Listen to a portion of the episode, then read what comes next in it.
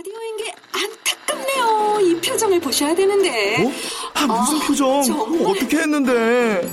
KBS 라디오 7개 채널에서 제공하는 최고급 정보들을 사진과 기사 그리고 영상으로 확인하실 수 있습니다. 읽는 라디오 KBS 라디오 홈페이지 라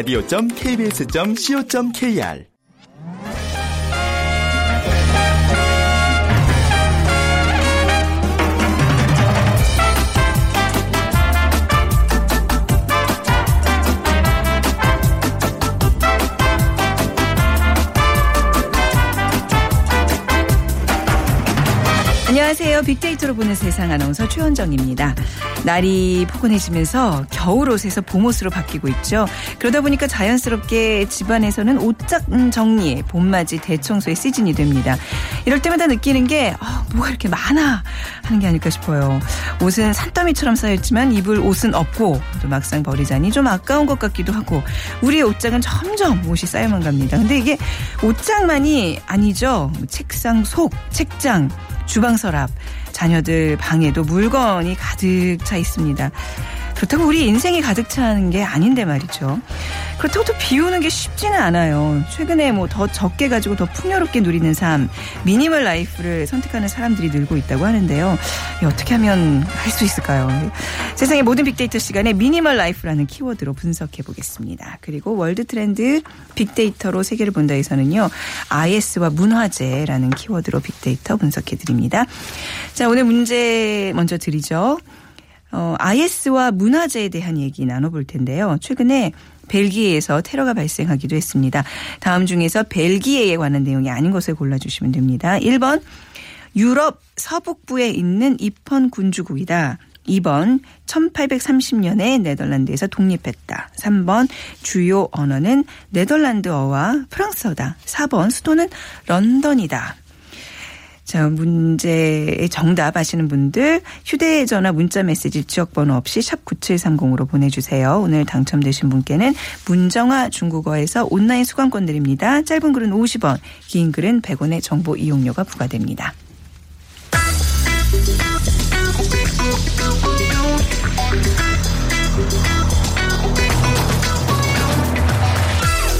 오늘 여러분이 궁금한 모든 이슈를 알아보는 세상의 모든 빅데이터. 연세대 박희준 교수가 분석해드립니다.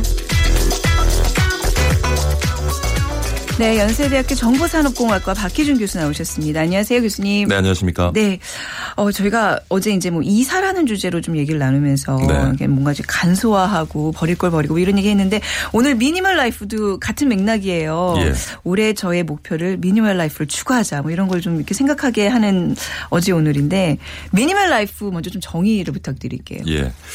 아마 많은 분들이 여행을 떠나시면서 네. 어, 이런저런 준비물로 가득 채워진 여행 가방을 들고 여행을 떠난 기억이 있으실 겁니다. 네. 그리고 여행지에 가서도 또 각종 기념품들 사서 여행. 가방에 채워놓죠. 그러다 보니까 네. 여행 중에 가방을 쌀 때마다 가방이 잘 잠기지 않아서 불편함을 겪는 분들도 있고요.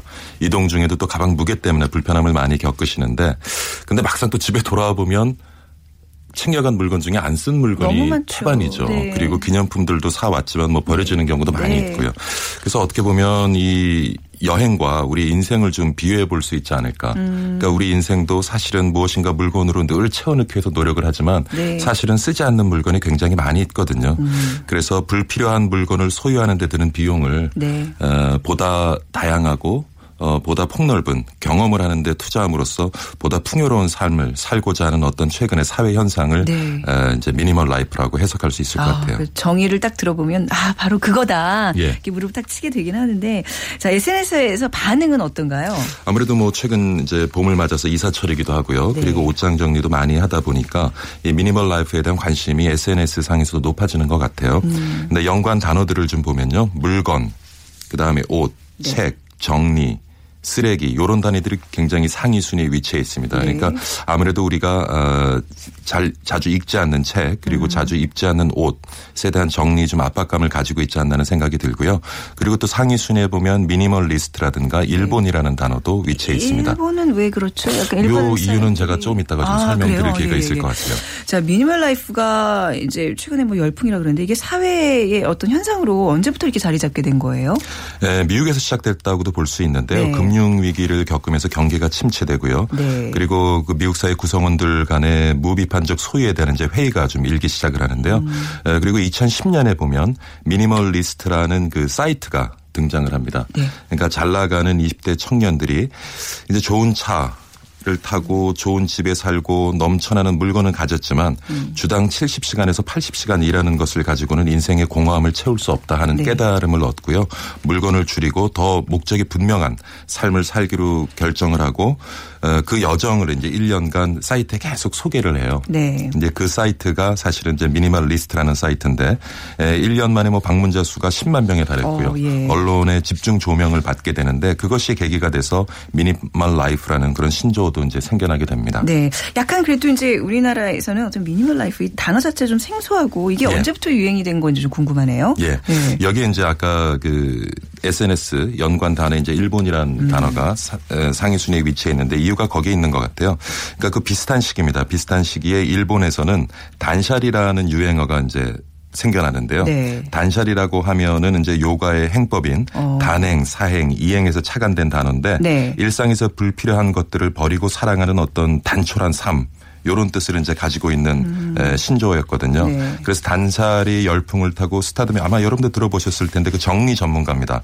곤도 마리의 정리법이라는 책이 있는데 네. 사실 뭐 영미권에서도 번역이 되어서 굉장히 화제를 불러일으켰고요. 2015년 타임지가 선정한 100인에 에, 들기도 했는데 국내에는 지난해 요 책이 이제 번역이 돼서 어, 들어왔어요. 네. 그러면서 이제 베스트셀러가 됐죠. 그러면서 어 우리 국내 많은 그 분들도 요 책을 이제 책이 번역돼서 국내 시장에 들어오면서 어 미니멀 라이프에 대한 이제 관심을 갖기 시작했다고 볼 수 있을 것 같습니다. 네. 미니멀리스트라는 어떤 사이트가 또 국내에서도 운영된다면서요? 소개해 예. 좀 전에 소개해 드렸던 그 네. 미국의 미니멀리스트와 유사한 사이트가 미니멀 라이프라는 사이트가 이제 굉장히 성장세에 있는데요. 네.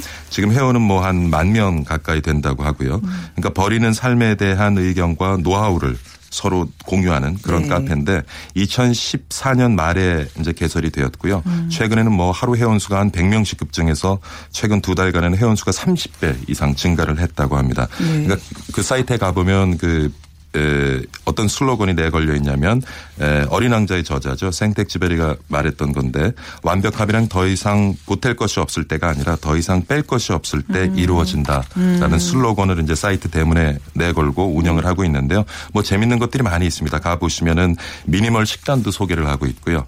최근에는 이제 미니멀리즘 게임을 진행 중인데 매달 하루에 한 개의 물건, 10일에는 10개의 물건을 버리는 규칙을 가지고 이제 네. 게임을 진행한다고 하는데 어. 물론 이제 물건을 무작정 버리는 것은 아니고요. 예, 어떤 기준이 있는 거예요, 진짜? 네. 그러니까 버리는데 그것을 이제 사진을 찍어서 서로 인증을 하는 거죠. 네. 그런데 물건을 버린다기보다는 중요한 것은 내가 필요 없는 물건이지만 누군가는 필요한 맞습니다. 물건일 수도 있잖아요. 네. 그래서 기부처를 서로 아. 이제 정보를 공유를 하면서 네. 결국에는 이제 쓰지 않는 물건을 필요한 사람에게 기부하는 것으로 예, 이 게임을 지금 진행 중에 있다고 합니다. 음. 그렇군요. 이렇게 자꾸 필요 없는 걸 정리하다 보면 그 계속해서 이제 또 필요한 게 생기잖아요. 그럴 때는 조금 더 가치 소비를 좀 취하, 그 그렇죠. 추구하게 될 것 같아요. 예, 그런 예. 자세가 굉장히 어떻게 보면 이렇게 연습이 좀 필요한 건데 말이죠. 예.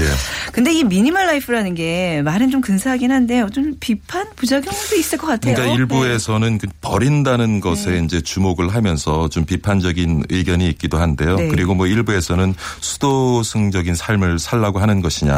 네. 근데 그것도 아니고요. 네. 버리는 것 자체가 목적은 아닙니다.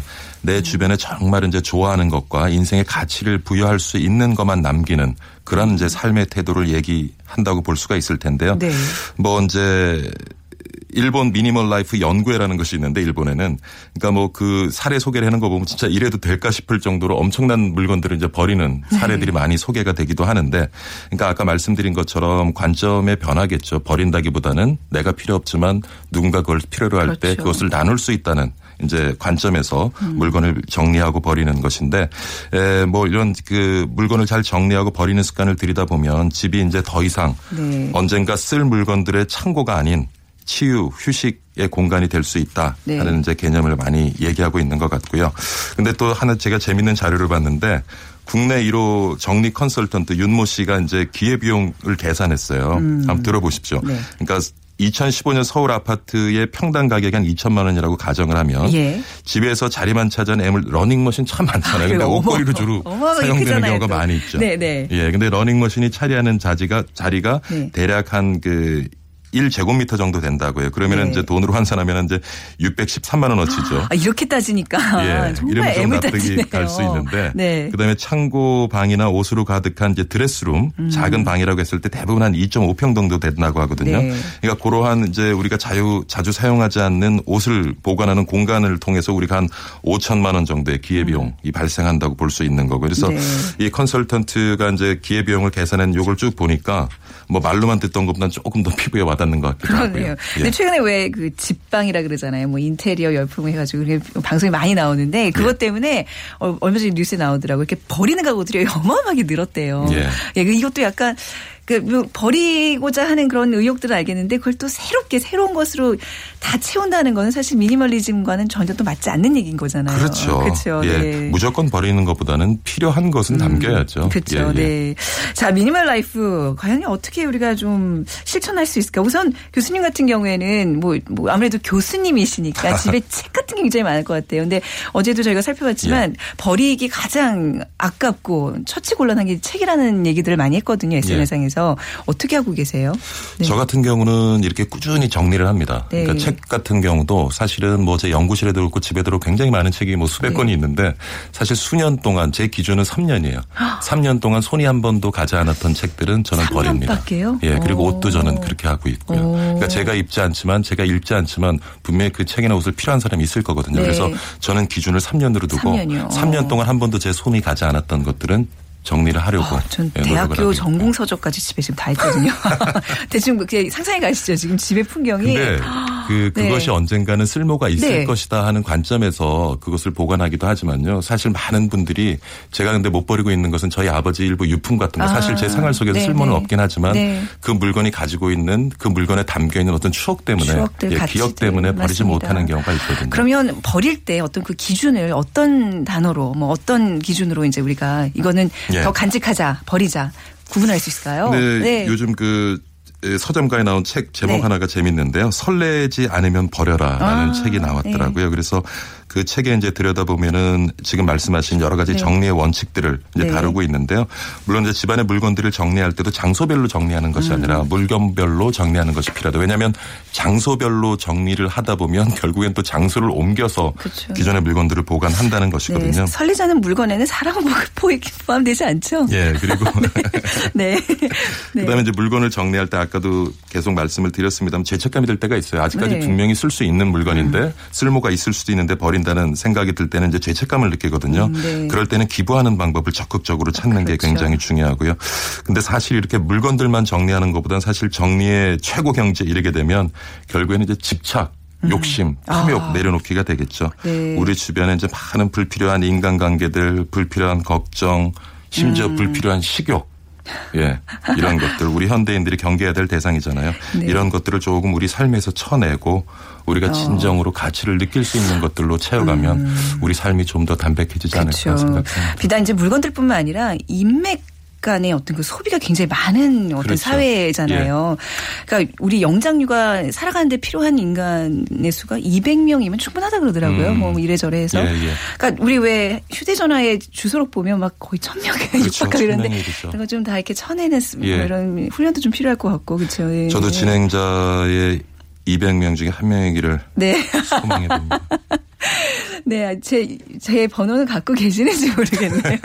그러니까 이게 지금 오늘 미니멀리즘에 대해서 얘기를 해봤지만 결국 이거를 추구하다 보면 내가 어떤 사람이고 내가 좋아하는 것이 무엇이고 이런 고민들을 하게 되잖아요. 그러니까 그렇죠. 진정 나를 찾아가는 과정이 자신을 않을까. 돌아볼 수 있는 좋은 기회도 될 것 같아요. 음, 알겠습니다. 예. 자, 올해 저의 뭐 작은 목표기도 했습니다. 미니멀 라이프. 여러분도 다 함께 좀 깊이 생각해보고 또 추구해보는 예, 시간 되셨길 바랍니다. 오늘 말씀 잘 들었습니다. 감사합니다. 네, 감사합니다. 네, 연세대학교 정보 산업공학과 박희준 교수와 함께했습니다.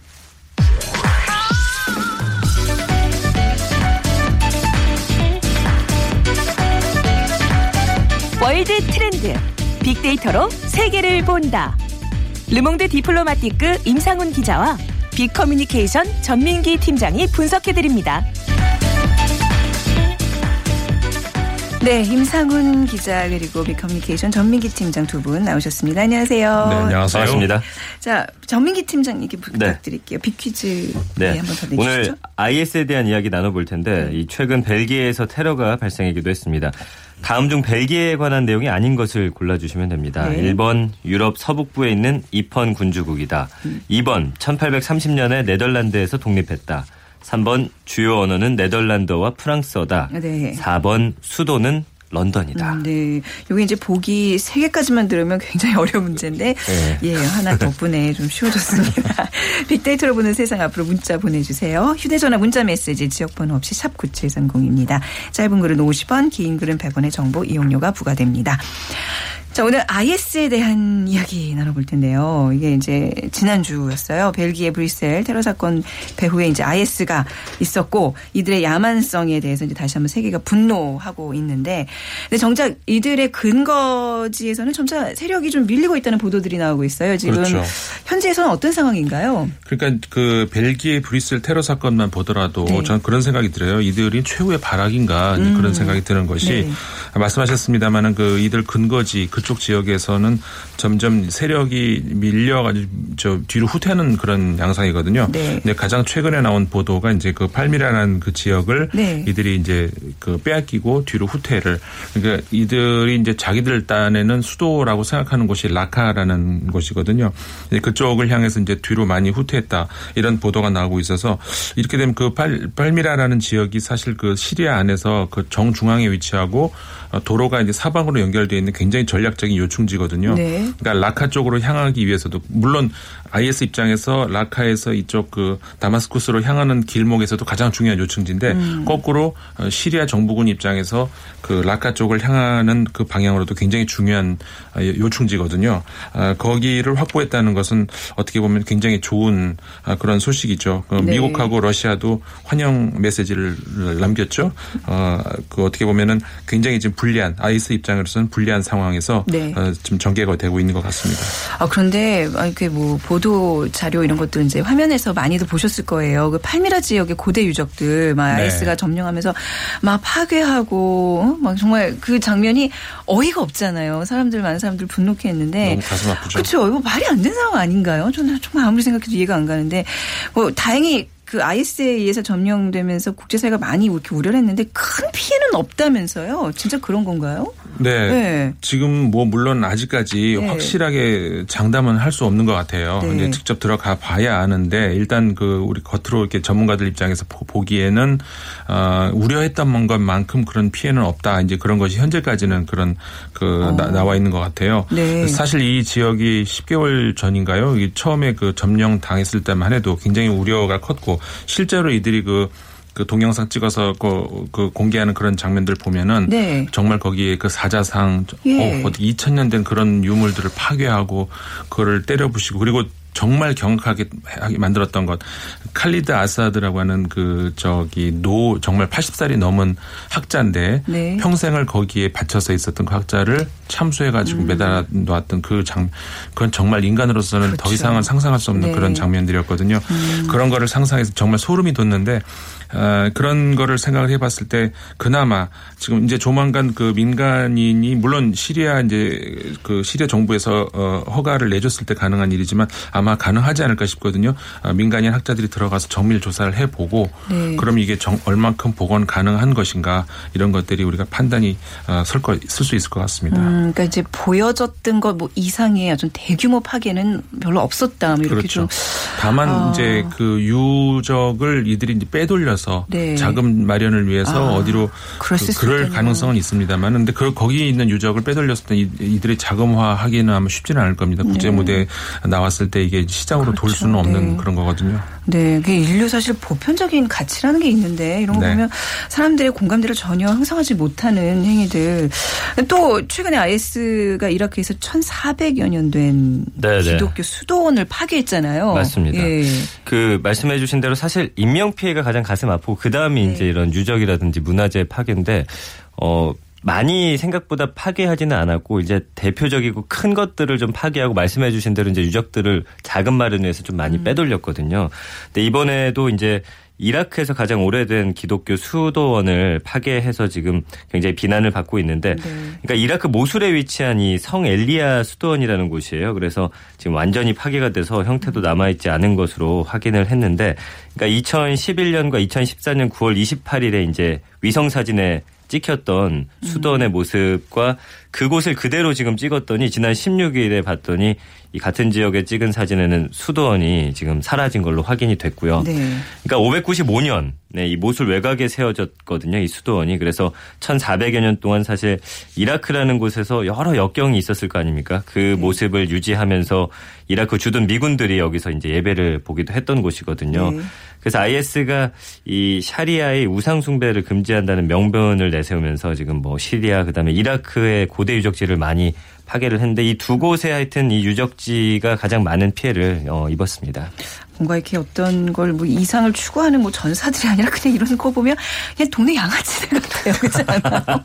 정확한 어, 예. 전문, 네, 전문 용어로 전문 용어가. 막 나세요. 지금 갑자기 분노가 치밀어서 이게 예, 그런 단어가 좀 나왔는데 IS의 문명 사례 이게 좀 계속되고 있는데 그동안 유족들이 좀 얼마나 사라진 건지 좀 통계가 나오고 있나요? 그렇죠. 뭐 작년에 이제 특히 많은 유적들이 사라졌는데 말씀해 주신 대로 다행히 그렇게 뭐 어, 양이 뭐 네. 많다라고는 볼 수는 없어요. 그렇지만 이제 시리아의 유서 깊은 어떤 오아시스 도시 죠. 이 팔미라 유적의 피해가 컸습니다. 그래서 작년 8월에 여기에 이제 오래된 신전 일부를 파괴했고 그 이 부서졌던 신전이 1세기 말에 지어졌던 왜냐면 역사적으로 이게 굉장히 가치가 있는 거거든요. 1세기 예. 말이면 정말. 베일 신전인데 예. 이게 팔미라의 대표적인 유적 중에 하나였잖아요. 네. 그리고 IS가 작년 또 9월에 부순 이 바알샤민 신전이라는 게 있는데 그때보다 지금 규모가 더 큰 겁니다. 그래서 음. 원래는 이 바빌로니아의 신이던 벨을 모신 그 신전이었는데 로마 제국이 이제 여기를 점령하면서 네. 이때 황제인 티베리우스가 통치 기간에 이 로마 신인 주피터 신전으로 이 다시 축조했던 곳입니다. 그래서 네.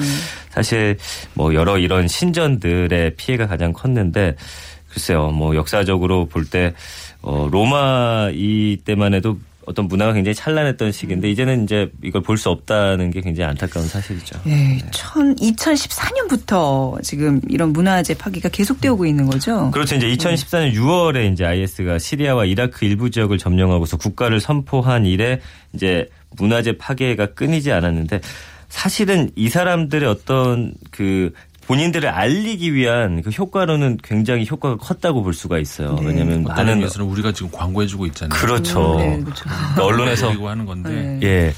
어떤 이런 피해 지역을 그냥 뭐 폭탄이라든지 이런 거 터트리는 것보다 이런 거 문화재를 훼손함으로 인해서 많은 사람들이 어떤 관심을 받게 됐거든요. 네. 그래서 뭐 순위파 극단주의 조직인 이 IS가 사실 시아파조차도 굉장히 음. 배교자들이라고 주장하면서 그들의 사원까지 다 파괴를 했거든요. 네. 뭐 그러다 보니까 지금 뭐 굉장히 많은 이런 문화재가 2014년부터 지금 파괴되고 있습니다. 네. 저희 IS가 점유하고 있는 지역이 시리아뿐만 아니라 이제 이라크 영토도 있잖아요. 보통 전장이 두 곳으로 나뉘어 있으면 군사적으로 좀 힘들 텐데 IS는 왜 이렇게 두 나라에 걸쳐서 땅을 장악하고 있는 거예요? 네. 글쎄 이 점이 지금 많이 의아해하실 수 있는 그런 건데 네. 군사학적으로는 굉장히 이상한 짓- 짓거리죠. 근데 네. 이게 역사적으로 보면은 어떻게 보면 이해를 할 수가 있- 이해를 한다는 것이 범죄 행위를 이해한다는 것이 아니라 네. 왜 이들이 이렇게 나- 그 정말 극악무도하게 날뛰는지 네네. 그 배경을. 네, 배경이 네. 그러니까 과거 이, 이 지역이 잘 우리 알려진 것처럼 굉장히 그 유럽과 아시아 대륙의 가운데에 위치하면서 굉장히 과거 옛날에는 비옥한 땅이었지 않습니까? 네.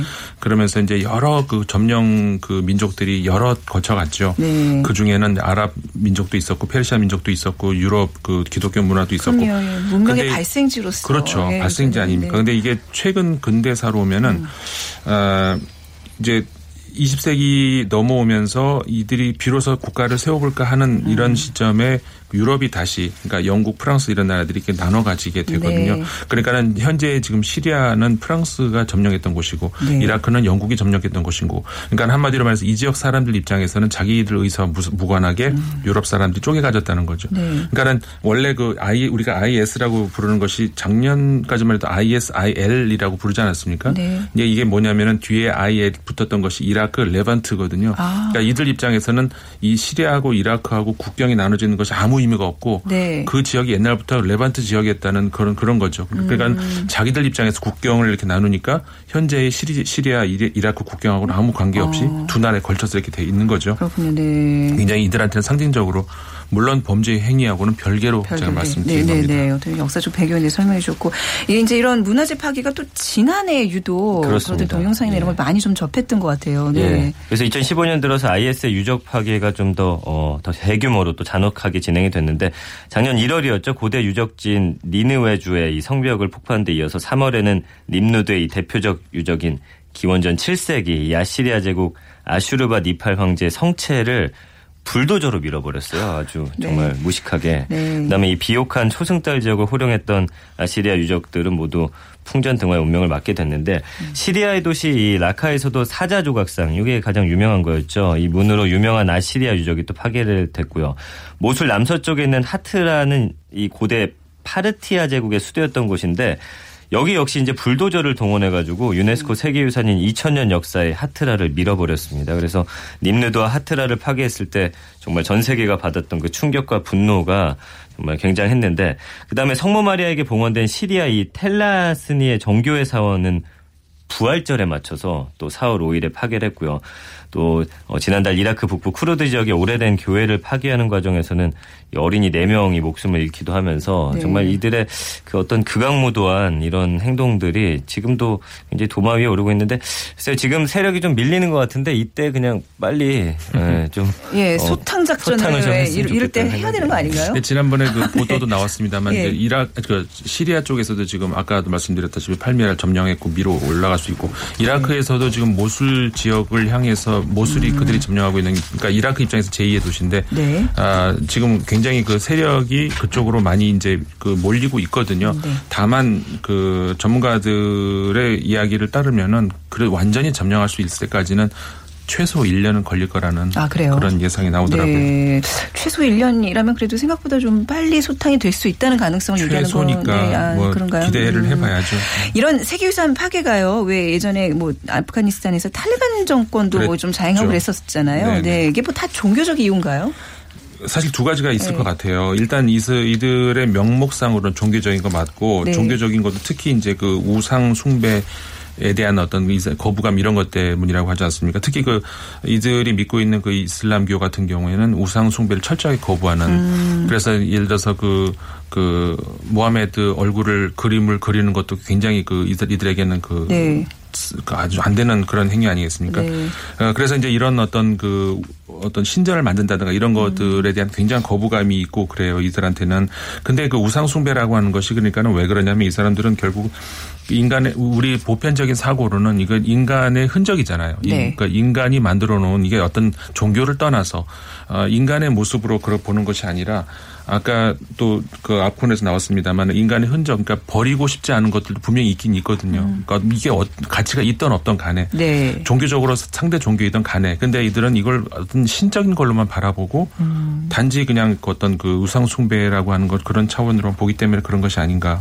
사실은 어, 이런 큰 아까도 우리가 말씀을 계속 나눴습니다마는 그 종교적인 입장보다 더 크다고 할 수 있는 것이 아, 이렇게 이런 행위를 함으로 인해 가지고 더 전 세계적으로 자기들의 존재감을 알리고 네. 과시하고 그러려는 의도가 더 크지 않을까 이런 생각을 근데 또 이런 IS가 고대 유적지를 파괴하는 또 다른 이유가 있다는 주장들이 있어요. 예. 그렇죠. 이제 순위파 무장세로 IS가 시리아와 이라크의 고대 유적을 폭파할 때 내세우는 명분인데, 네. 근데 이 IS가 유적지를 마구잡이로 파괴는 진짜 이유가 사실은 이 유물을 약탈한 어떤 저도 거기에 조금 더, 예, 예, 없애기 열심히 가요. 위해서라는 네. 분석이 나왔습니다. 그래서 이 영국 일간지 인디펜던트 레바논계 프랑스 고고학자인 조안느 파시스 이 샤크가 IS가 골동품 밀수업자들에게 이 팔아넘기는 유물들이 약탈된 거라는 증거를 좀 감추기 위해서 그런 네. 거다라는 이야기거든요. 그래서 큰 거 옮겨갈 수 없는 것들은 그냥 부숴버리고 그러면서 홍보 효과를 내고 아. 네. 뭐 팔아 먹을 수 있는 것들은 뒤로 빼돌려서 이런 아. 것들을 좀 숨기기 위한 그런 작전이라는 이야기가 있습니다. 네, 아, 정말 파렴치한 사람들이에요, 그죠? 여러모로 정말 뭐 인명도 경시하고 이렇게 문화재도 이렇게 파괴하는 거 보면 진짜 세상 무- 무서운 줄 모르고 사는데 빨리 진짜 아까 말씀하신 처럼 최소 1년 빨리 좀 소탕할 수 있는 그런 기회도 좀 잡았으면 좋겠습니다. 자, 오늘 IS와 세계 문화 유산에 대해서 두 분과 말씀 나눴습니다. 르몽드 디플로마티크 임상훈 기자, 빅데이터 전문가 전민기 팀장이었습니다. 두 분 감사합니다. 네, 감사합니다. 고맙습니다. 네. 자, 오늘 빅퀴즈는요, 벨기에 수도 브뤼셀, 예, 런던이 아니죠. 맞춰주신 분들. 7170님, 네, 뭐, 정답 보내주셨고요. 미니멀 라이프 실행하고 계신다고요. 수납 전문 자격 자 어, 전문 자격증을 취득하셨다고요. 어, 이 과정에서 삶에 대해서 다시 정리하고 생각해보는 계기가 됐습니다. 빅데이터 들으니 잘했다는 생각이 드네요 하셨어요. 자, 저희가 인터넷 중국어 수강권 드리겠습니다. 빅데이터로 보는 세상 내일 오전 11시 10분에 다시 찾아뵙죠. 지금까지 아나운서 최원정이었습니다. 고맙습니다.